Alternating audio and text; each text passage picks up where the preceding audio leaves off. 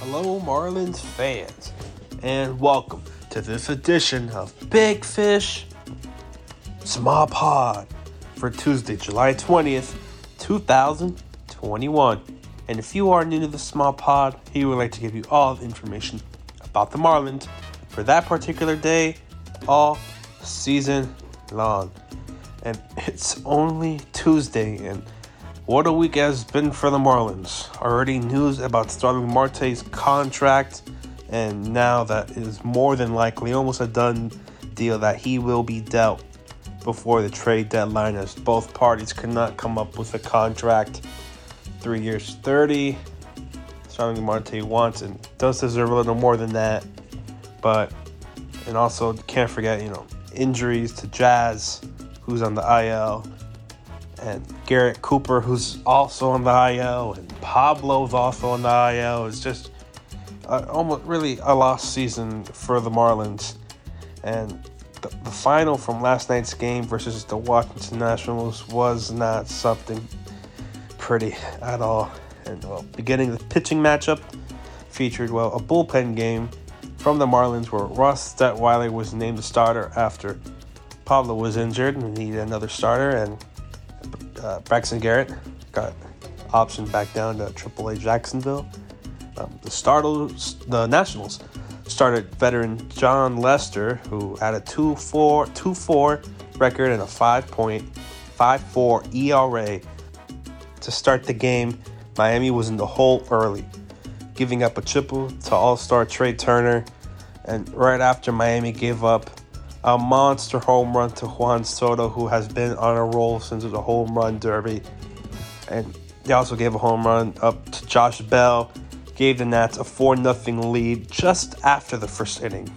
Not the fourth, fifth, first inning, 4-0. And it didn't stop as Miami gave up another home run, this time to Tres Barrera, a catcher, in his first career home run. And then another home run, this time to Trea Turner. He hit a triple and a home run.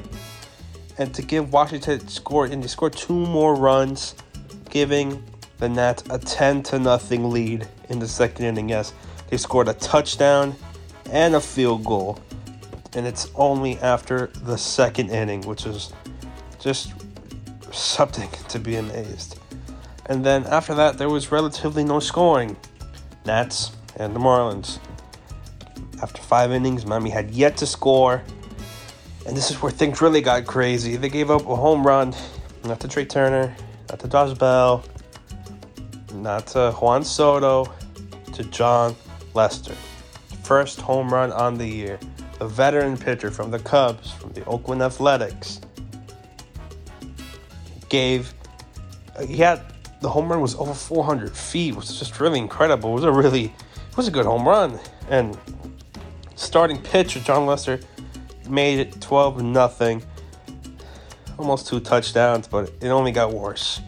Really worse, as Miami gave up 6 more runs before a solo home run by Miggy. So you can always count on Miguel Rojas, never stop fighting. And he cut the deficit to 18-1.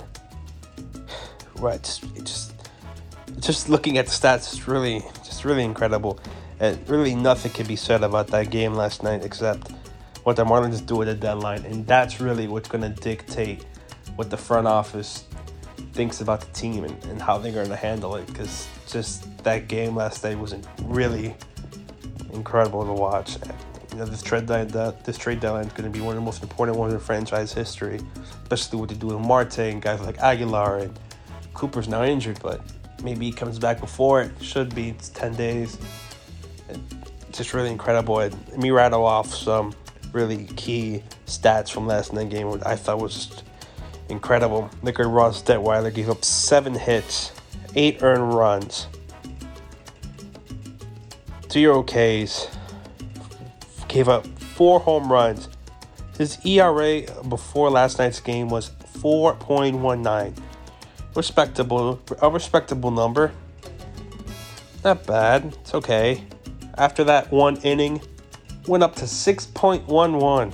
His ERA went over 6. It's incredible. And then another person, David Hess, gave up 4 home runs on 5 hits, walked 2 batters, gave up 1 home run. His ERA was a 4.50, now 6.75. And newest pitcher for the Marlins, Andrew Bellatelli, 1.1 innings pitched, 5 hits, 5 earned runs, 2 strikeouts. In fact, honestly, if you go by the stats, the best pitcher for the Marlins was Sandy Leon. Yes, Sandy Leon. 1 2/3 innings pitched, 1 hit, 1 earned run. The home run was to Juan Soto, which Juan Soto's been hitting home runs off everyone. Really incredible. Sandy has an ERA of 3.38. He has a whip of .38.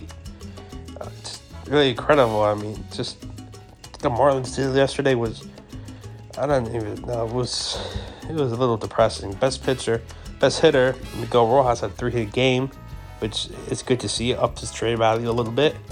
His average is 2.76, but next up for Miami is today at 7:05 p.m., where the Marlins will face the Nats in the second game of the series, and Trevor Rogers, our all-star, will be back on the mound for his first start since the break. So make sure to like, share, and subscribe to wherever you get the small pod. And do remember this, always, go fish.